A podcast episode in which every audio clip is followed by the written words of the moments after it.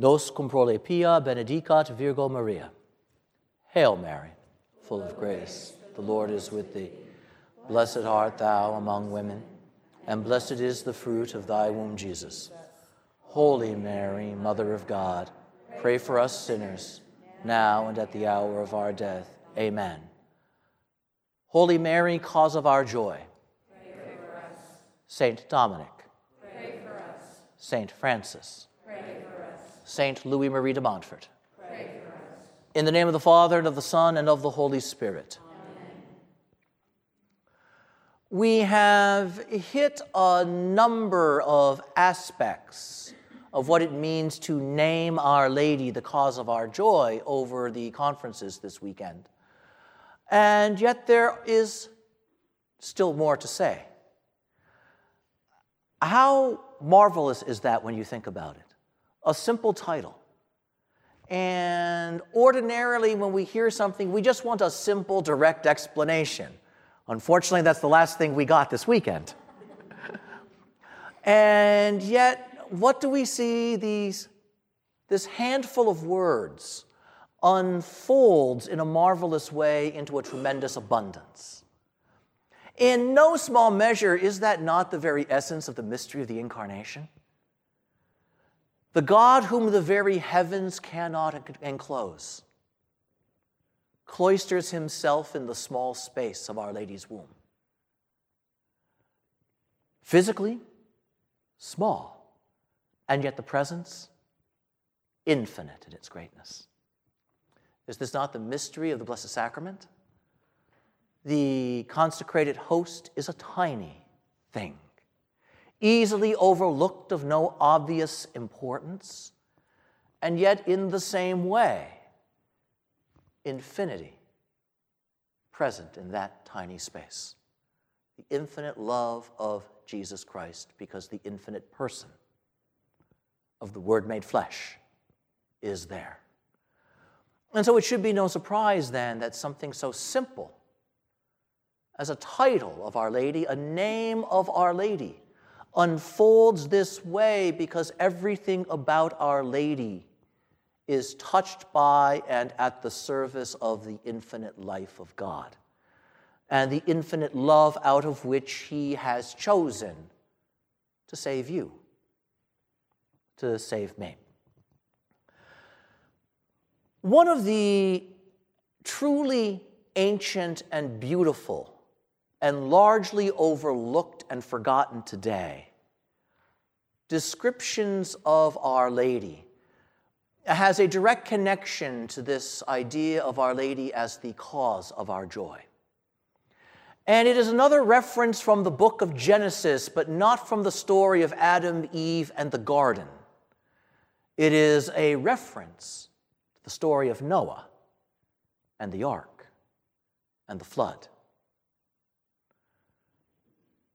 And it's this After the flood waters receded, and Noah and his sons left the ark, and Noah offered sacrifice to God, the Lord said to Noah, Behold, I now set my bow in the clouds, my bow in the clouds of heaven, as a sign that no longer will the waters flood down and destroy the earth.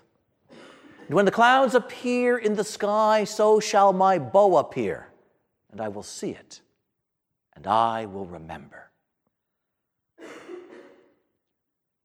There's a beautiful tradition in the church that sees in that rainbow Our Lady assumed into glory. The bow that the Lord has set in the heavens, the beautiful sign of his covenant, not to destroy, but to save the world.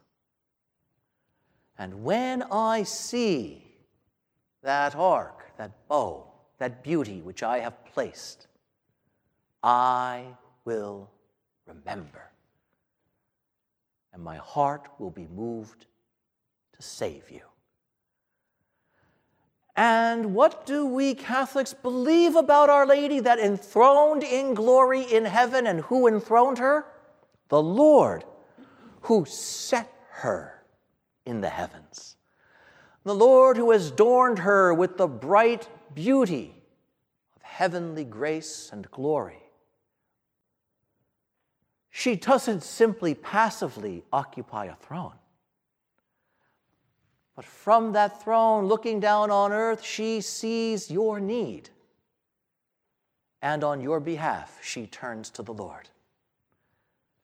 This idea of Our Lady and the rainbow, that she catches the eye of her Son, she catches the eye of the Almighty on your behalf.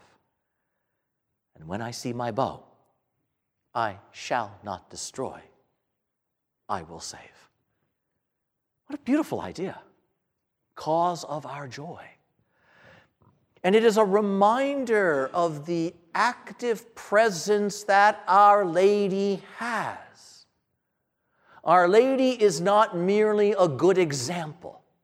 Our Lady is not simply a model of holiness.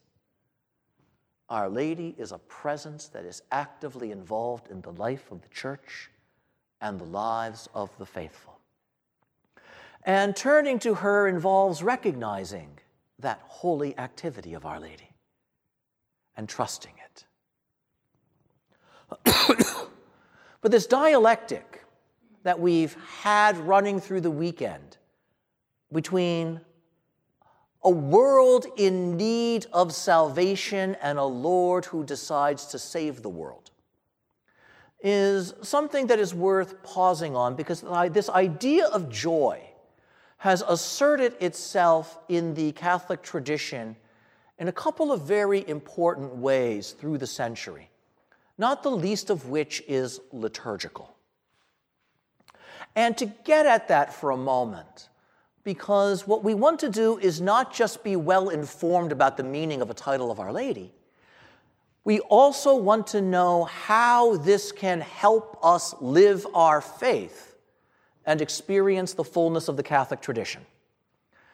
So I'm going to talk a little bit about something curious that you see a couple times a year, exactly twice, in fact, on social media on a regular basis today. Every year in December and usually in March, sometimes in April, you'll see on social media priests posting photos of themselves in pink, rose colored vestments on certain Sundays or around certain Sundays.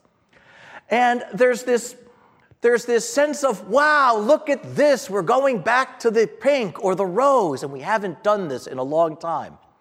And on the one hand, there's this joyful, gee whiz enthusiasm and nostalgia about it, where we're reappropriating an element of our tradition. On the other hand, something's missing because we still haven't embraced the reason for that color which is deeper than the fact of wearing it. And on a personal note, it is why I don't, if it's my choice, use rose colored vestments, even though the liturgy allows it. And it's because the color relates to something, something very important, and that touches what we've been dealing with this weekend. In the scriptures, the Pharisees come to Jesus and the only time on record where they agree with John the Baptist and his followers is in this question they give to Jesus Why do the followers of John the Baptist and why do we fast and your disciples don't? And the Lord's answer is because the bridegroom is with them, and it is the time for rejoicing. But the day will come when the bridegroom is taken away. And that day, oh, they will fast. What an interesting answer that is. The seasons of Lent and Advent, in their origin, are fundamentally ordered to getting ready to rejoice.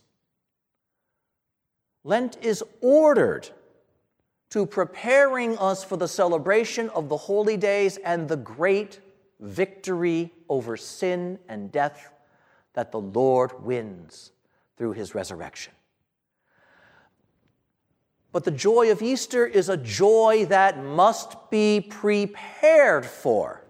Now, isn't that interesting? We just like the idea of rejoicing, don't we? You see, one of the things that we struggle with, our modern age loves the idea of being joyful, loves the idea of celebrating, loves the idea of being happy. Remember what we said Friday evening about happiness? How easily we lose it? Uh, the church is not so. The church understands that deep, lasting, abiding joy, not shallow passing happiness and good feeling, is something that cannot be entered into, received, or experienced in a merely shallow way. The heart must prepare.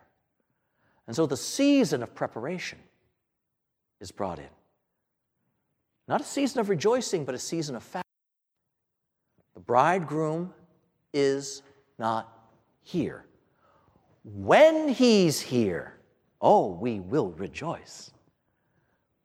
But he's not here now.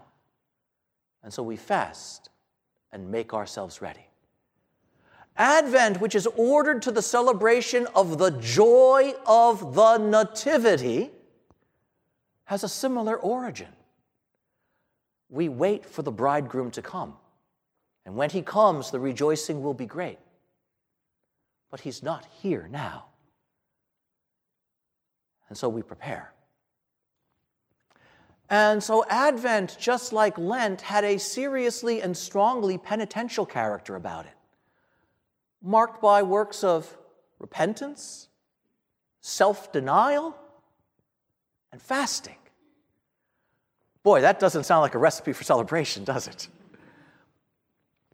But unlike today, the communal observance of those things in a previous age was much more severe. It was not a light fasting or an occasional fasting, but a heavier fasting. The works of penance were weightier things, and even the celebration of the liturgy had a muted character about it that we often don't see today. Because let's be honest, in many of our parishes, if you all you did was hear the music and the style of the prayers, would you really be able to tell the difference between Advent or Christmas or Lent and Easter? In many places, no. There's no change in how the liturgy feels. And so, what happened in those times of penance and making ready because there was a danger of the faithful becoming exhausted. Think about that for a second. How many of us on a regular basis get exhausted during Lent? How many of us have found our Advent observance so full and demanding that we were tired? Let's be honest. We might be tired because of our Christmas shopping and everything else but we're not tired because of our penitential or spiritual works. And so a break was built into the season, signaled by a change in color. That's the meaning of the pink. And those Sundays were signaled by the first word of the liturgy rejoice. Gaudete Sunday, Laetare Sunday. But the idea being look up and see. The bridegroom draws near. Look up and remind yourself of why it is you prepare. And think of the hope for which you are readying yourself. And in the thought of that hope, rejoice. And so, the third Sunday of Advent with its mysterious pink candle that's the reason. The fourth Sunday of Lent with the option for the rose colored vestments. That's why. But note the beauty, the power, and the effectiveness of the color is directly related to the quality of the penance and preparation that is being done. If it's minimal, we don't feel a break. And on those days, it wasn't just that the color changed, penance was relaxed. On those days, the liturgy had a joyful note added to it. The deacon returned to his dalmatic. But typically today, deacons wear a dalmatic every Sunday. The organ returned. Typically in our churches, the organ and the other instruments don't go away. And so, note, with the color change, there was an abundance of music. There was an adornment before the altar that wasn't there before. Even the vestments weren't just a different color, there was an abundance about them. And it was brief, but it served as a glimpse for the tired, exiled children of the Lord of that hope for which they were preparing themselves. That strengthened by that hope, they would be renewed and refreshed for that final period of preparation, which would bring them to the doorstep of the mystery they were going to celebrate and embrace. How beautiful that idea is.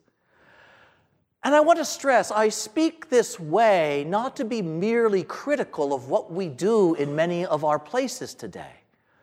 I speak this way because this understanding, this older understanding, still has great power for those individuals who would embrace it. To ask that question of what is that dynamic between self denial and fulfilled rejoicing in my spiritual life? And is there perhaps some way? to enter into this in harmony with the liturgical rhythms of the church. Lent is coming soon, and it's not too soon to be thinking about it. And so the question is over Lent, that idea of recognizing this is a time of preparation for great joy, but the greater the joy, the more serious the preparation needs to be. This is a time where, in a sense, I want to have a certain physical and spiritual unsatisfied hunger within me over the weeks of the season so that I am ready to feast at the banquet of the mysteries of Easter. Just think about this. Lent is six weeks long. Easter is seven weeks long. How many of you have actually been able to sustain rejoicing for the seven weeks of Easter? Isn't that amazing? Think about it. We have an easier time with six weeks of fasting and penance than we do with seven weeks of rejoicing. Isn't that a kick in the head? We would think rejoicing would be easier, but it underscores the fact that we don't know how to rejoice. And our weakness is not simply a weakness of shallow self indulgence. It's a weakness that prevents us from fully rejoicing for a sustained period of time. But perhaps the question is is there something we can do in our preparation that gets us more ready? It's easier when, as parishes or religious communities, we embrace this together and we do it together. But the reality is, as individuals, that doesn't mean that we can't do something. But understand that your observance of Lent is not simply because it's good to do penance every now and then. That's true, but that's true any time of the year. The observance of Lent is ordered to preparing you for the celebration of the holy days and the subsequent joy of the Easter season. And that means part of your Lenten game plan should be how are you going to remind yourself over the seven weeks of Easter that we still need to be celebrating? You know, this is important in our culture, which celebrates Christmas beginning in October and at 7 p.m. on December 25th, the radio stations go back to regular programming.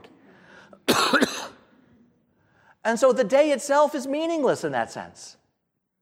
It unfolds into nothing except going to the store the next day and returning the gifts you don't want. On the other hand, for the Christian, it must not be like that.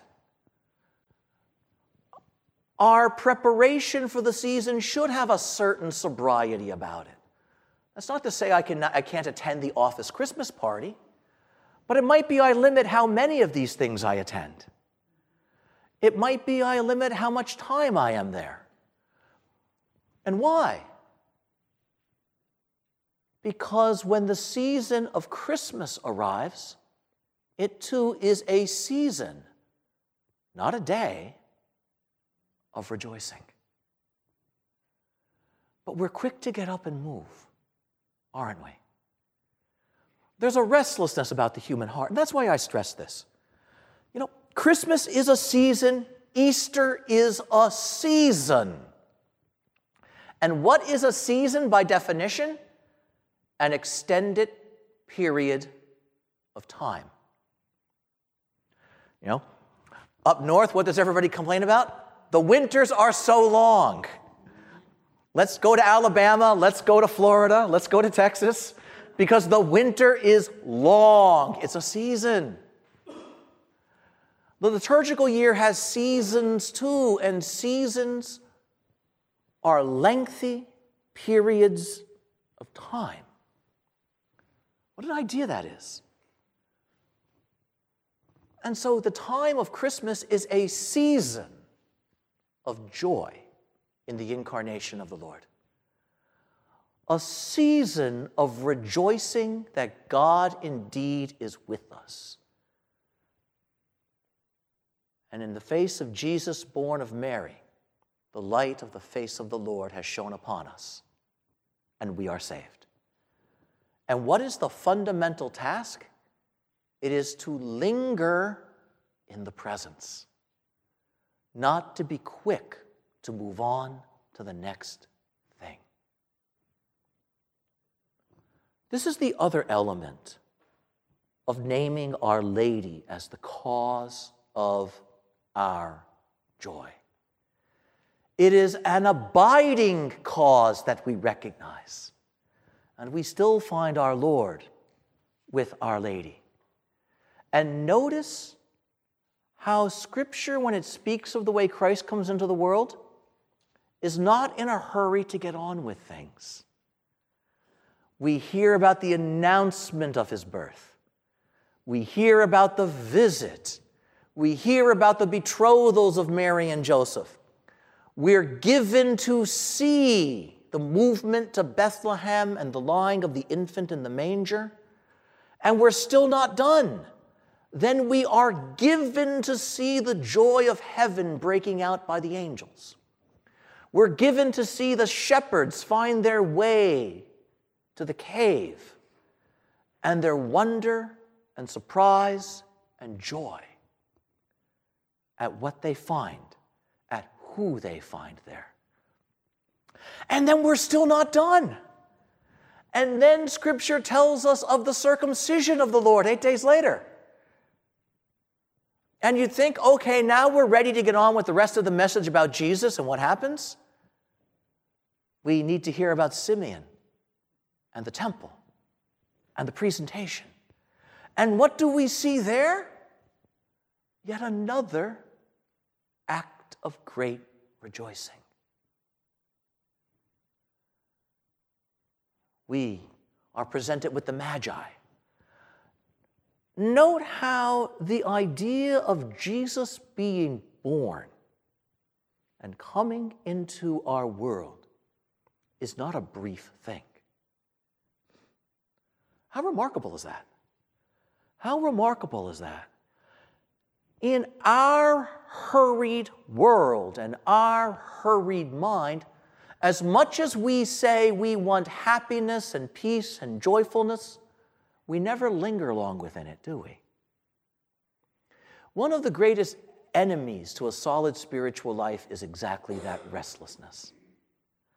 The Lord gives me his peace. How many of you, when you're praying, okay, and again, this isn't confession, so don't put your hands up, but how many of you, when you're praying, you have that odd moment of your prayer has been not bad, but largely mechanical?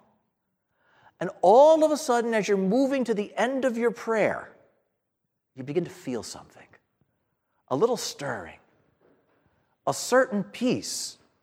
But the problem is, you're just finishing up. And so, what do you do? You finish. We do that. We do that. Sometimes it's unavoidable. I literally do have to get up. But many times it's not. And isn't it interesting? Because I've decided I'm done, this is going to finish. And yet the Lord is saying, But I've got something for you right now. But I move.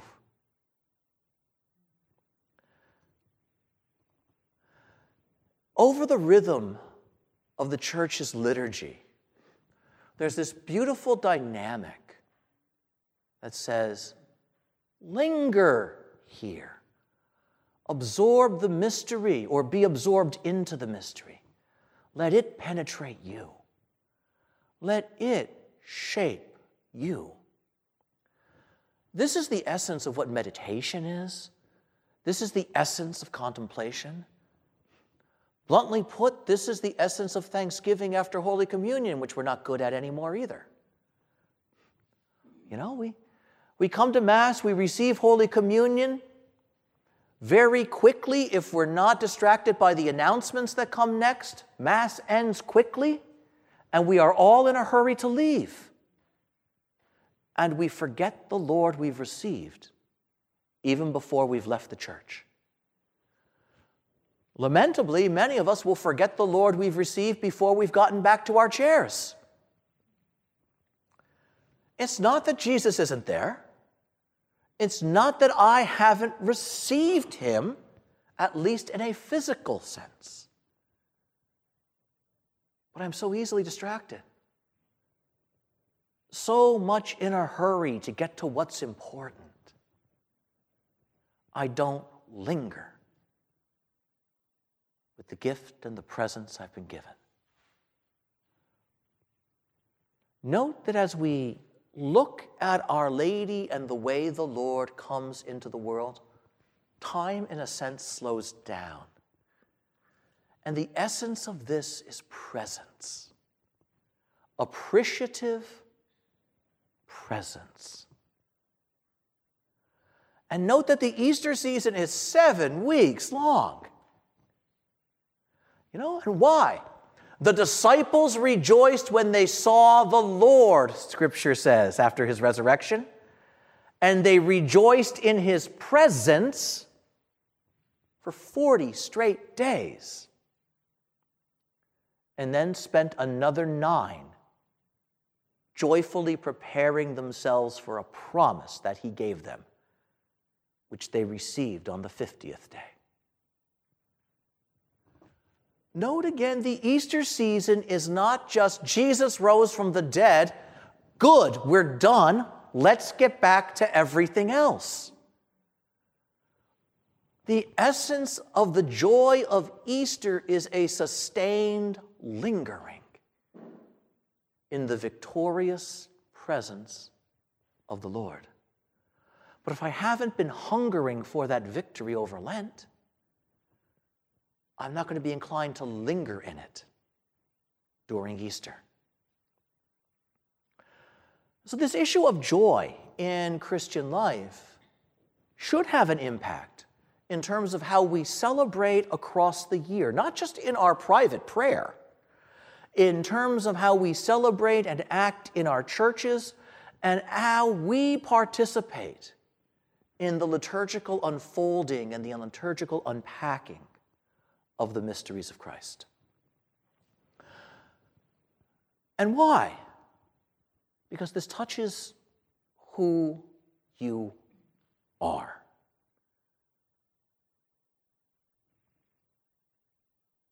Okay? More important than you being a man or a woman, than you being of a certain ethnicity, more important than your career more important than who you are in your family is that you have been claimed by Jesus Christ and given life by Him and salvation by him. And it's not those things that determine our Christianity. It is our Christianity that is to determine those things. It's not the fact that I'm a wife or a husband or a son or a daughter that determines my Christianity. It's my Christianity that determines what kind of husband I am, what kind of wife or son or daughter I am. It is not my profession that determines my following of Jesus. It is my being united to Jesus that determines what I do with my profession. Boy, how easy it is to get that reversed, isn't it? How easy it is to assume that these other things are the first thing. But it's not true. But if we don't appreciate who we are, and if we can't celebrate Christmas well, and Easter well, and the seasons of the life of Christ well, we will never appreciate who we are. We'll only have a vague idea of it. And that's not bad, but let's be blunt. It's not all that great either. Is it better than nothing? Yes. Wouldn't it be better to have more? Of course. Just a couple days ago, the last Tuesday, in fact, the church celebrated the feast of Our Lady of Lourdes. And one of the remarkable things about the events of Lourdes is a certain quietly joyful silence that marks the presence of Our Lady. On the first day that Our Lady appeared to Bernadette, she said nothing. Nothing at all. Bernadette simply saw her. And Bernadette felt moved to pray, and then something happened. How many times in the course of your life have you guys made the sign of the cross? You make it without even thinking about it, don't you? Imagine what it would be like for you to try to make the sign of the cross and you suddenly couldn't. And not because your arm didn't work, just because you couldn't. And the young girl, Bernadette, experienced that. She went to make the sign of the cross and couldn't. And it wasn't until the lady made the sign of the cross herself that Bernadette found herself able to do so. One of the things Our Lady is doing here, without saying a word, there's no message here, without saying a word, is she is sharing her prayer with Bernadette. It wasn't that Bernadette's prayer was bad, but it wasn't as strong as it could be. It wasn't as full as it could be. And note that this gift, this gift of re engaging the basic beginning of prayer, we're not talking that Our Lady gifted her with the height of mystical contemplation. It's the sign of the cross, but it's like a key. How would any of us stand to benefit from improving the beginning of our moments of prayer? From improving how it is we come into the presence of the Lord in the first place? We lament sometimes that my prayer is unfulfilling, unsatisfying, it's been mechanical for years. And maybe the problem is as simple as that. And here is Bernadette in the presence of Our Lady, receiving a new way. The gesture is physically the same, but what happens by means of it is now different for her. Cause of our joy. And should not our devotion to Our Lady, the presence of Our Lady, strengthen our prayer? But how simple and how beautiful and how remarkable. One of the other beautiful dynamics of what happens at Lourdes is it's almost like a little game that is played between Bernadette and the Virgin Mary. Bernadette says to the lady, Because the priests have been asking, her family has been asking, Who are you? What is your name? Tell me your name. And the lady smiles and doesn't say a word. Think about that for a second. When somebody asks you your name, do you smile? Normally we just blurt it out, don't we? Think of this for a second. When you sign your name, do you stop and smile because you're in love with the mystery of who you are?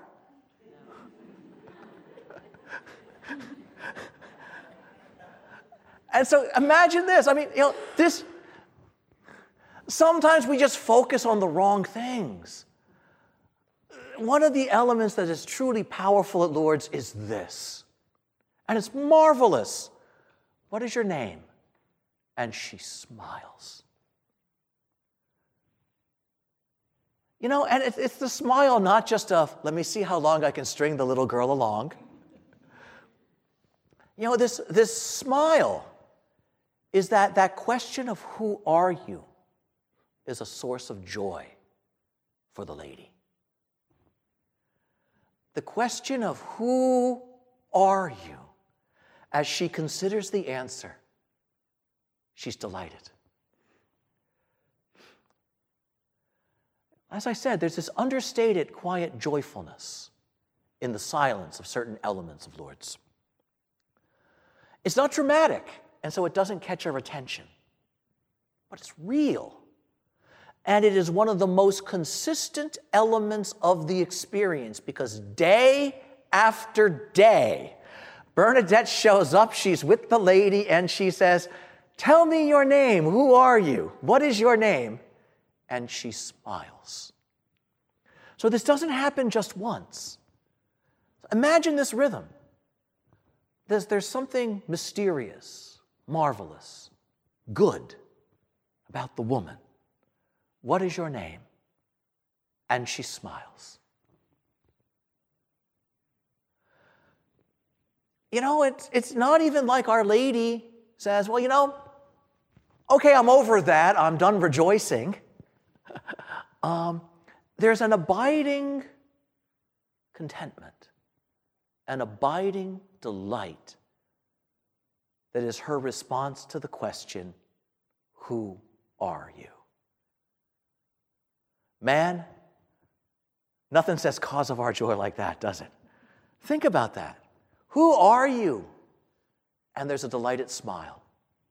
Who are you? And the response is a certain joyfulness. Not explosive, not dramatic, not loud, but deep and real. And this little game between the two of them, there's a certain playfulness about this, continues until the 25th of March. Who are you? Now, isn't this interesting?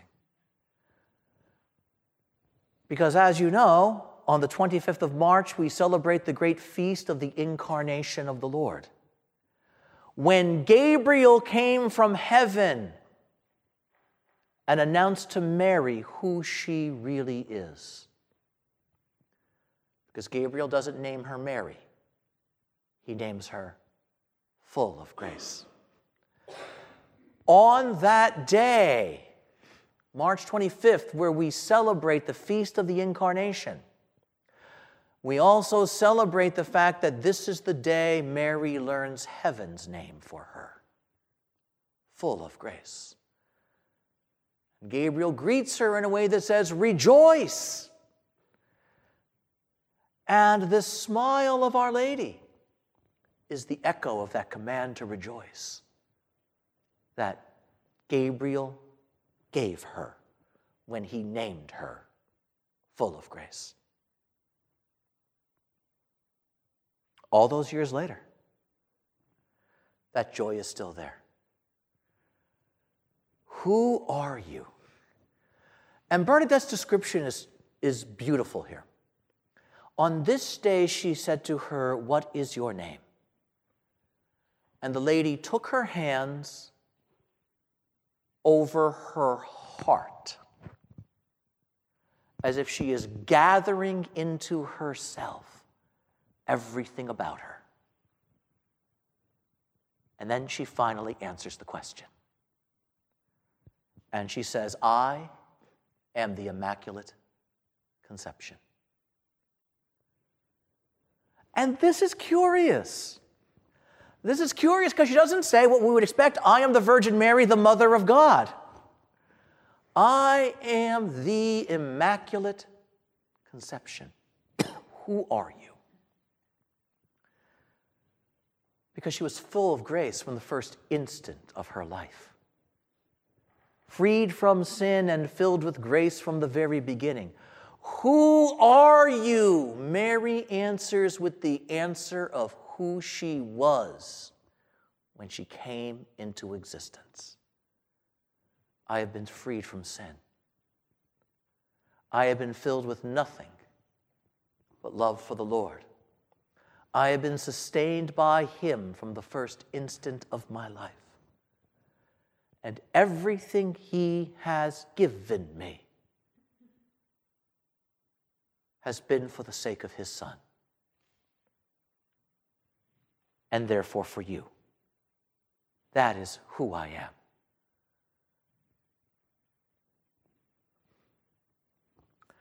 But, you know, what a, what a marvelous example that all too few of us are aware of. This joy in Our Lady over that mysteriously beautiful truth of who she is. how funny it is when somebody says, Tell me about yourself. Isn't it amazing the trivial stuff we say? Um, tell me about yourself. How many of us even have no idea where to begin or how to answer? And it's not because we're worried about disclosing great secrets, we literally just don't know where to start. We often don't know ourselves. And the saints have long stressed that the great grace, which is foundational for the spiritual life, is to know ourselves. Self knowledge. If we don't know ourselves, how will we ever know where God is at work in our lives? if we don't know ourselves. But the other important thing is self knowledge is a grace, like devotion to Mary is. Which means if you want to know yourself, if your only reference is yourself, you are out of luck. If your only reference is your culture, your family, your job, your problems, your goals, your ambitions, your dreams, you don't know who you are at all. Because the only one who can reveal the truth of your life is the one who gave it to you. Self knowledge comes from God, not from us. And if we want to know who we really are, we must let Him show us, and we must even ask for that grace, beg for it, in fact. Lord, let me see. Lord, let me know. Otherwise, this fallen world defines us. Otherwise, things that are less than we are define us and claim us and shape us. Not so Our Lady. She knows the joyful truth of who she is because she never allowed the serpent or the world or anyone else to define her other than the Lord. And on knowing who she is, she embraced it, gathered it to herself, and lived it. And here, here we do see a marvelous example that Our Lady now gives us. Do we really appreciate not just what we've been given, but who we are? in the eyes of God? Do we really appreciate that the Lord set his eyes on you to save you because he loves you? do we really appreciate not just what He has done for us, but that He has made us and how He can continue to shape our lives? To be more perfectly those whom He created us to be. Cause of our joy. This joyfulness of Our Lady is a great thing. And so, continuing in this note of Our Lady's joy, we now come to that great expression of joyfulness, which is the source and fountain of all Christian praise of the great things the Lord has done for us in His Son. And let's linger with those words. Because Elizabeth turns to Our Lady and says, Blessed are you. Blessed be the fruit of your womb. Blessed are you who believed that what the Lord had promised you would be fulfilled. And here is Our Lady, bearing within her her Lord, bearing within her the fulfillment of what the Lord had said to her. But what did the Lord say to Mary? It wasn't simply, you will conceive in your womb and bear a son. That was what was spoken to Mary individually. But what was spoken to her people, and therefore also spoken to her, was that there would be a son of David on the throne, that a Savior would come. Mary, all of that which God had said to the world, He also said to Mary, who is part of that world. Mary's greatness is not simply that she believed what Gabriel said to her. Notice that what Gabriel says to her is deliberately connected to all of these other things. What was promised to your people, what was promised to your world, is promised to you. And in you will be born the fulfillment of all of that. And so she bears within her not just her private joy, she bears within her the joy of Israel that has been waiting for the true Son of David to come. She bears within her the very joy of the world. For the fallen children of Adam have been waiting for their brother to come and save them. And now that brother is here. Small wonder then, she says, my soul proclaims the greatness of the Lord. Notice what she doesn't say.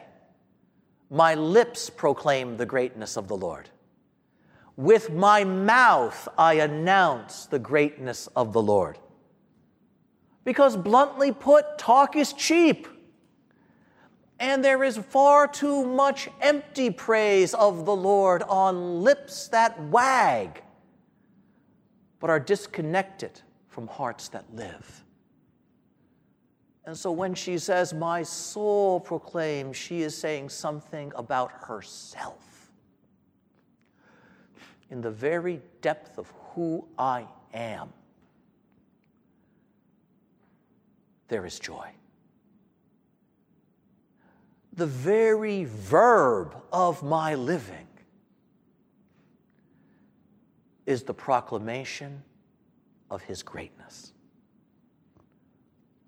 the energy of my living. I, who have received so much, is this great proclamatory gratitude. My spirit rejoices in God, my Savior. No, she doesn't even say, I rejoice in what you do. I rejoice in you. She'll then talk about her reasons for the joy. But the reasons are not the joy. Her joy is rooted in a person. My soul proclaims the greatness of the Lord, not my own.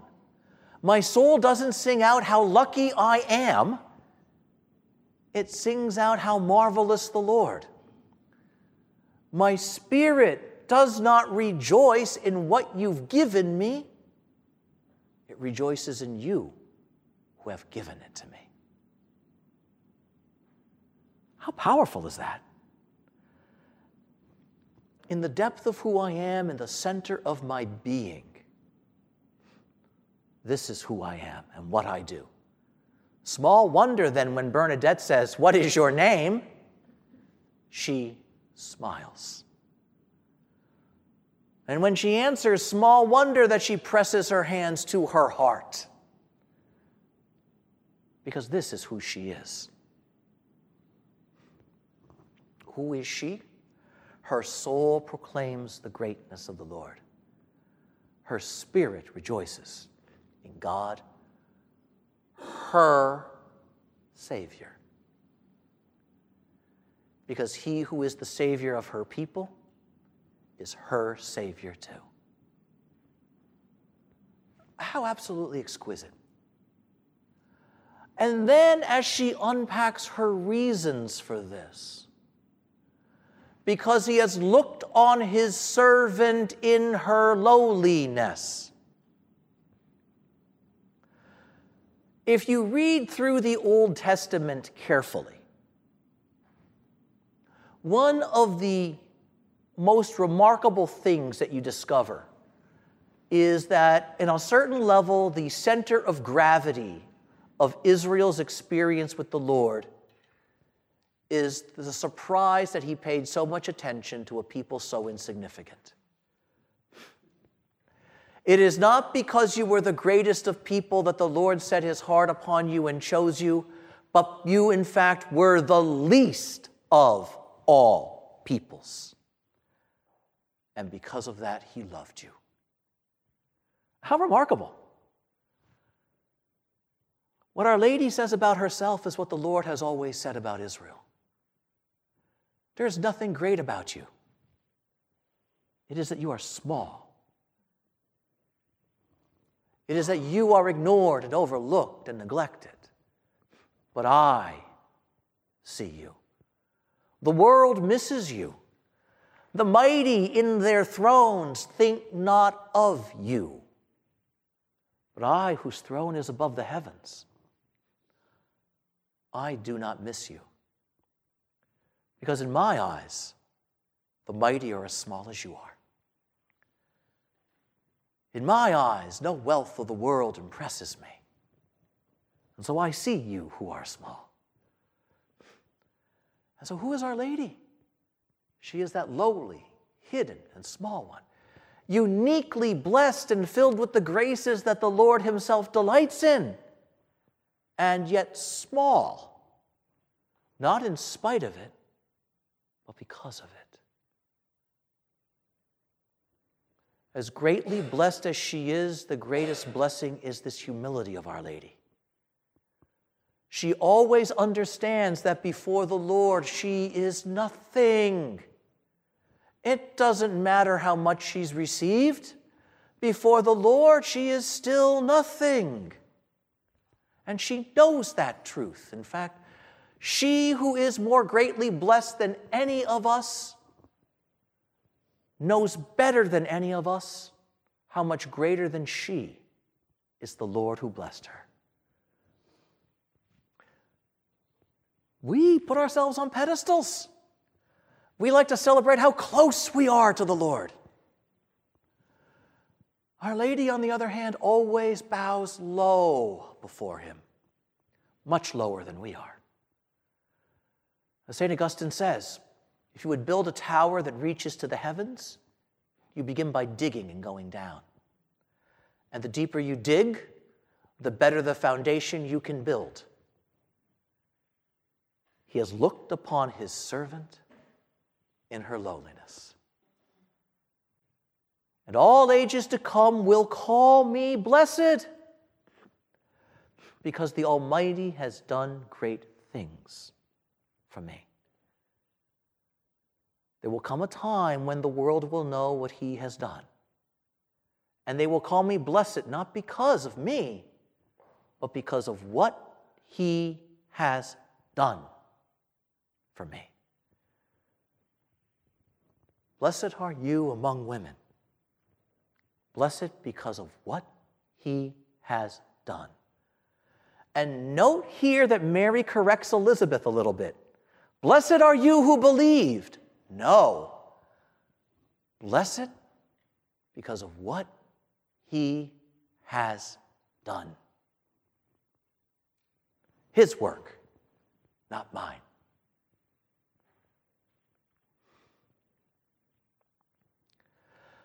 But she moves from this into celebrating what? You would think now she's going to unpack what God has done personally for her, wouldn't you? That's, that's the way this usually works.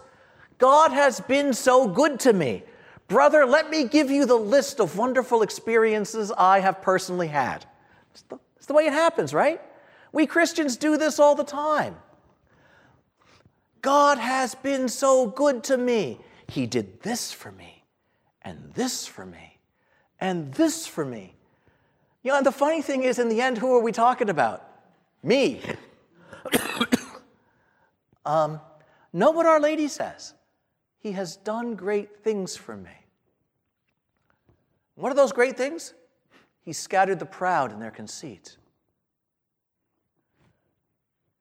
He has taken the mighty and pulled them off of their thrones. And the lowly he's lifted up. What has he done for me?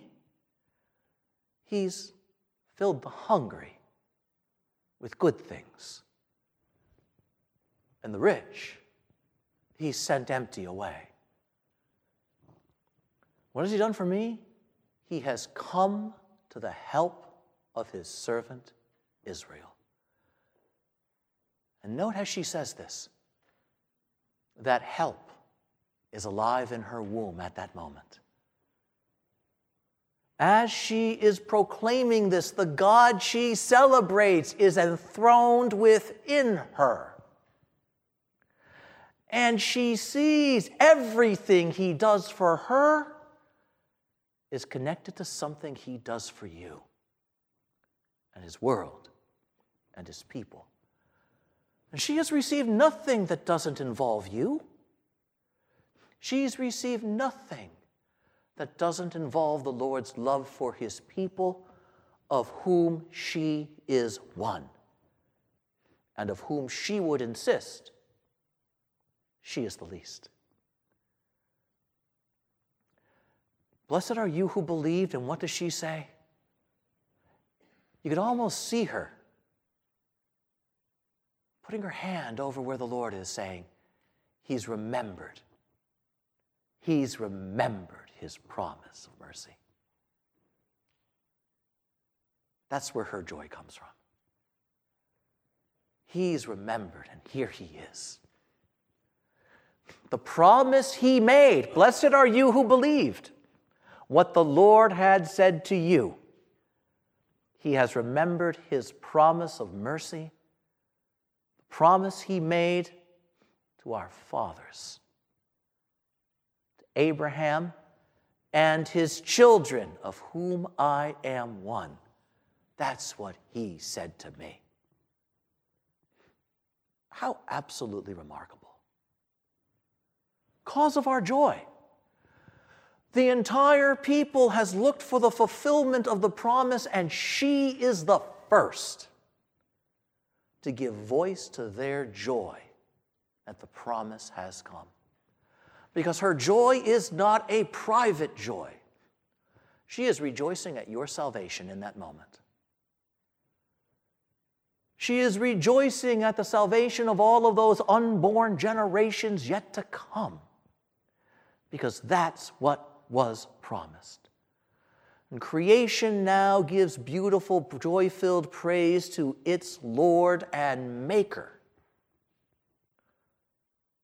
by that one who was so singularly blessed, and yet who sees not in that singular blessing the mere cause of her own uniqueness, but the unique cause of the salvation of the world, the unique cause of our salvation. Her Savior is our Savior. This, this is in no small measure why so many across the years have strongly encouraged the Christian faithful to pray the Magnificat after they've received Holy Communion. Because that's who you receive. And that one who remembered the promise he made to Abraham, our father, and his children, is that one who fulfills his promise in you even as you receive him. It is the original inspired prayer of one who holds the presence and life of the Lord within. And if Mary is great because the infinite God of heaven is enclosed within her, Note how you get to share that greatness when you receive Holy Communion. That same infinite Lord cloisters himself, at least for a little while, in you. Another beautiful title of Our Lady was, O more spacious than the heavens,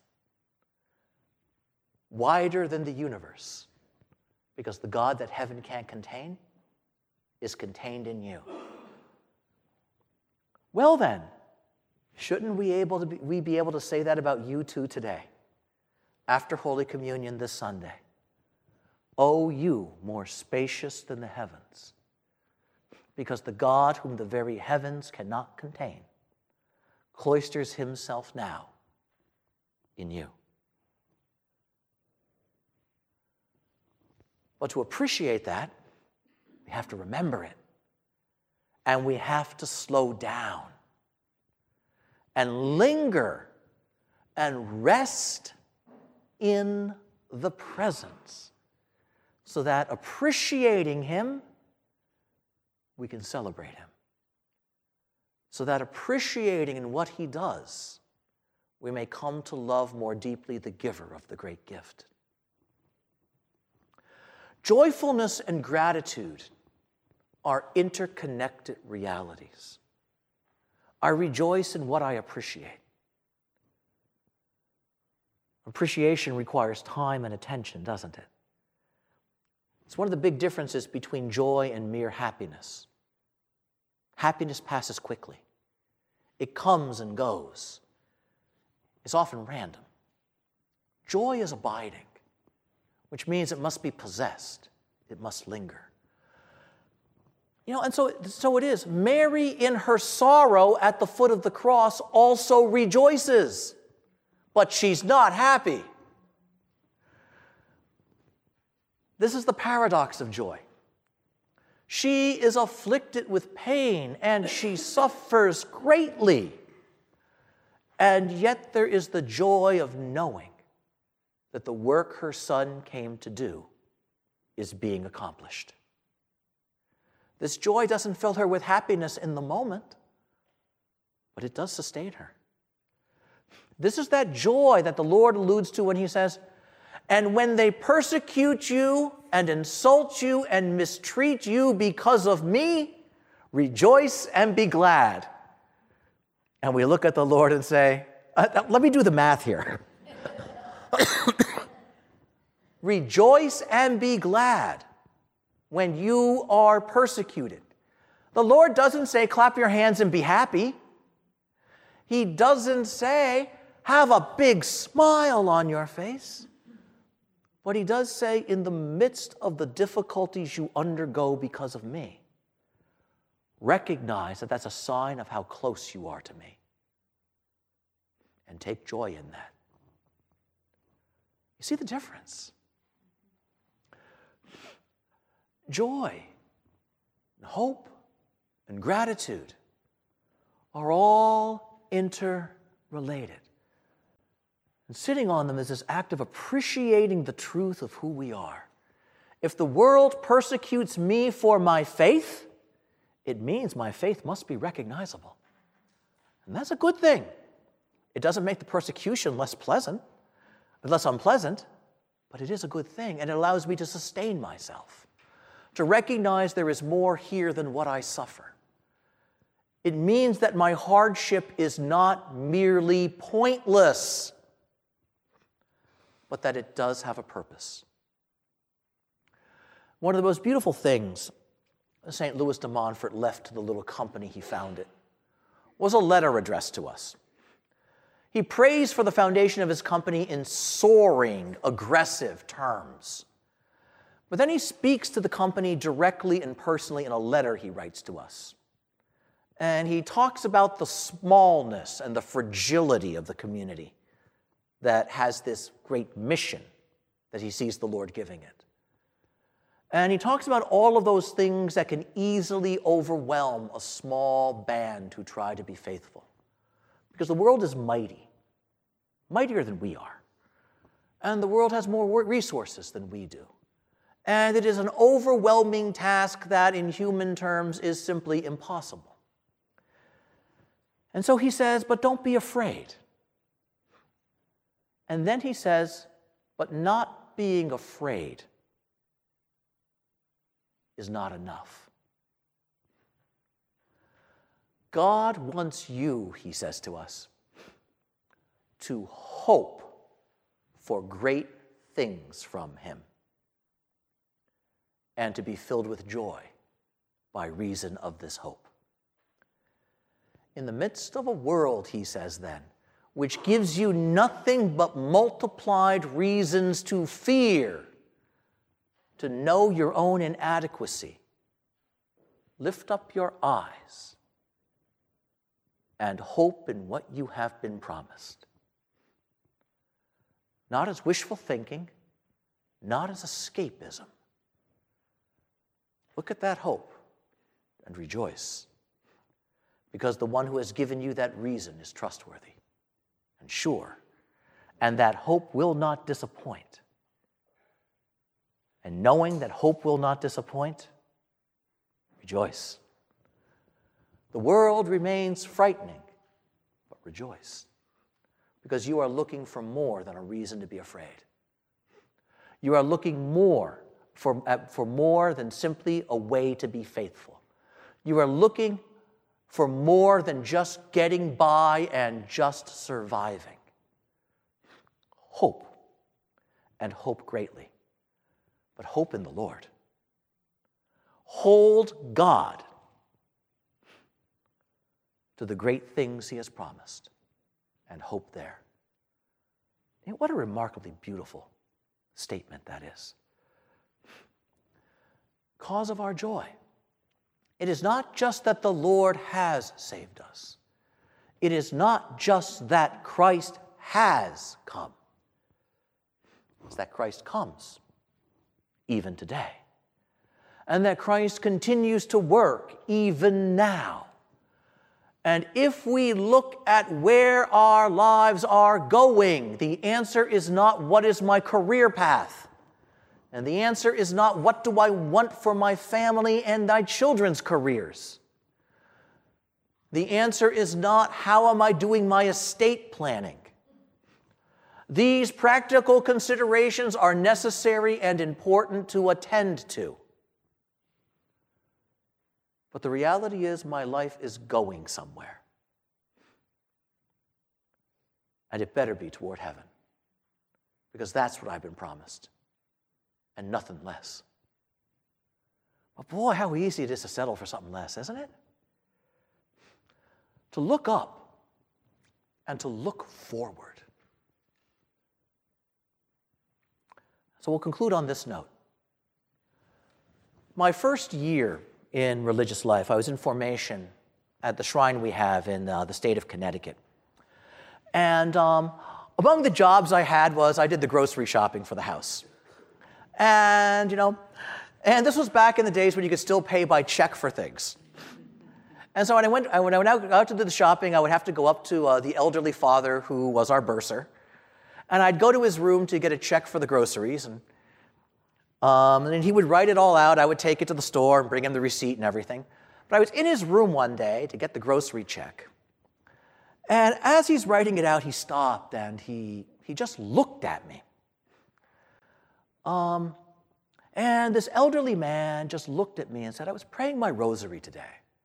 And in the Montfortian tradition, there are a couple different ways of saying the rosary that our founder has left us.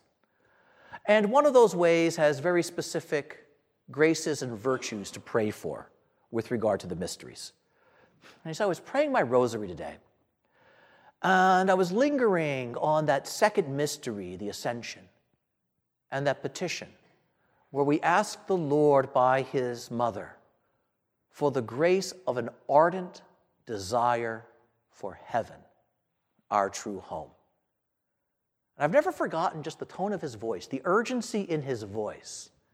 He just said, We have to be absolutely convinced of this. That was all he said. You know, then he went back to filling out the check. Um, and I went and did the grocery shopping with those words just ringing in my head. And the question how convinced am I really?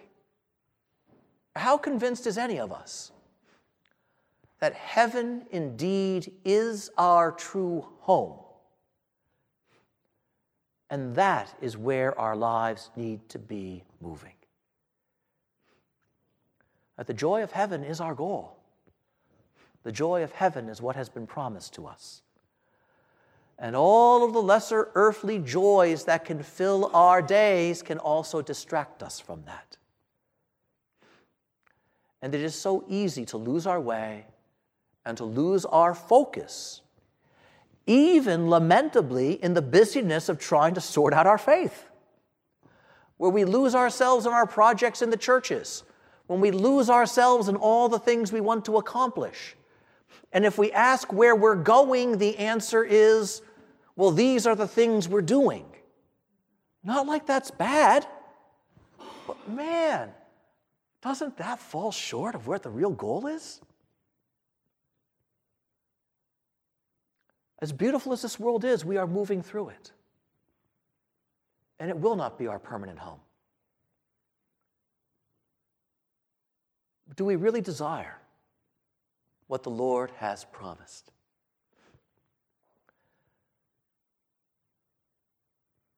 And if we don't, it's good to know that, because then that's a grace we really do need to ask for.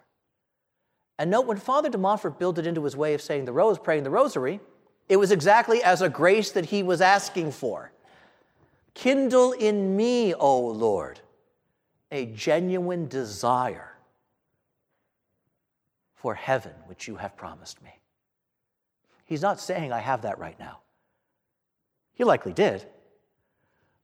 But he knows that such a thing is a grace and a gift we need to seek.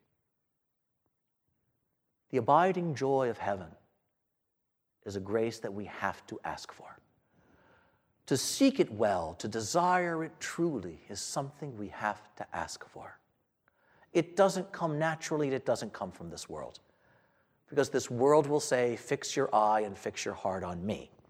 And this is all you have. And it is so easy, even for the best of us, to lose ourselves in that. And so when we call Our Lady the cause of our joy, it does require us to consider the fact that joy is real and open to us and an option for us. And it requires that we look up and in looking up, see our direction. This is the meaning of those two great ancient titles of Our Lady.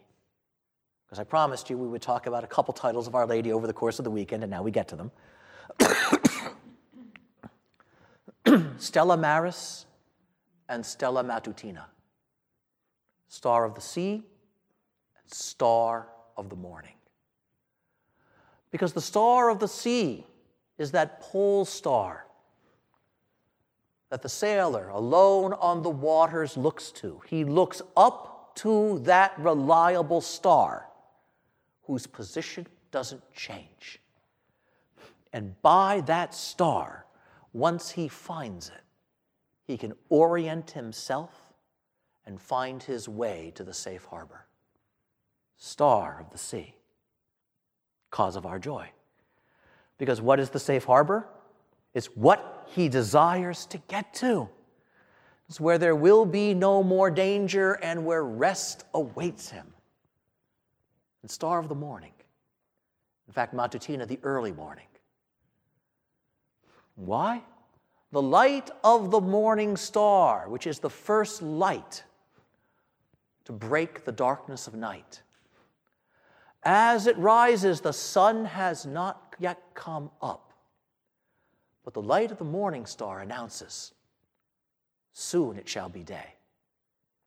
And so the tired watchman knows his shift is almost over so that those who long for the dangers of night to pass by and the bright light of day to come can rouse themselves knowing the moment is soon.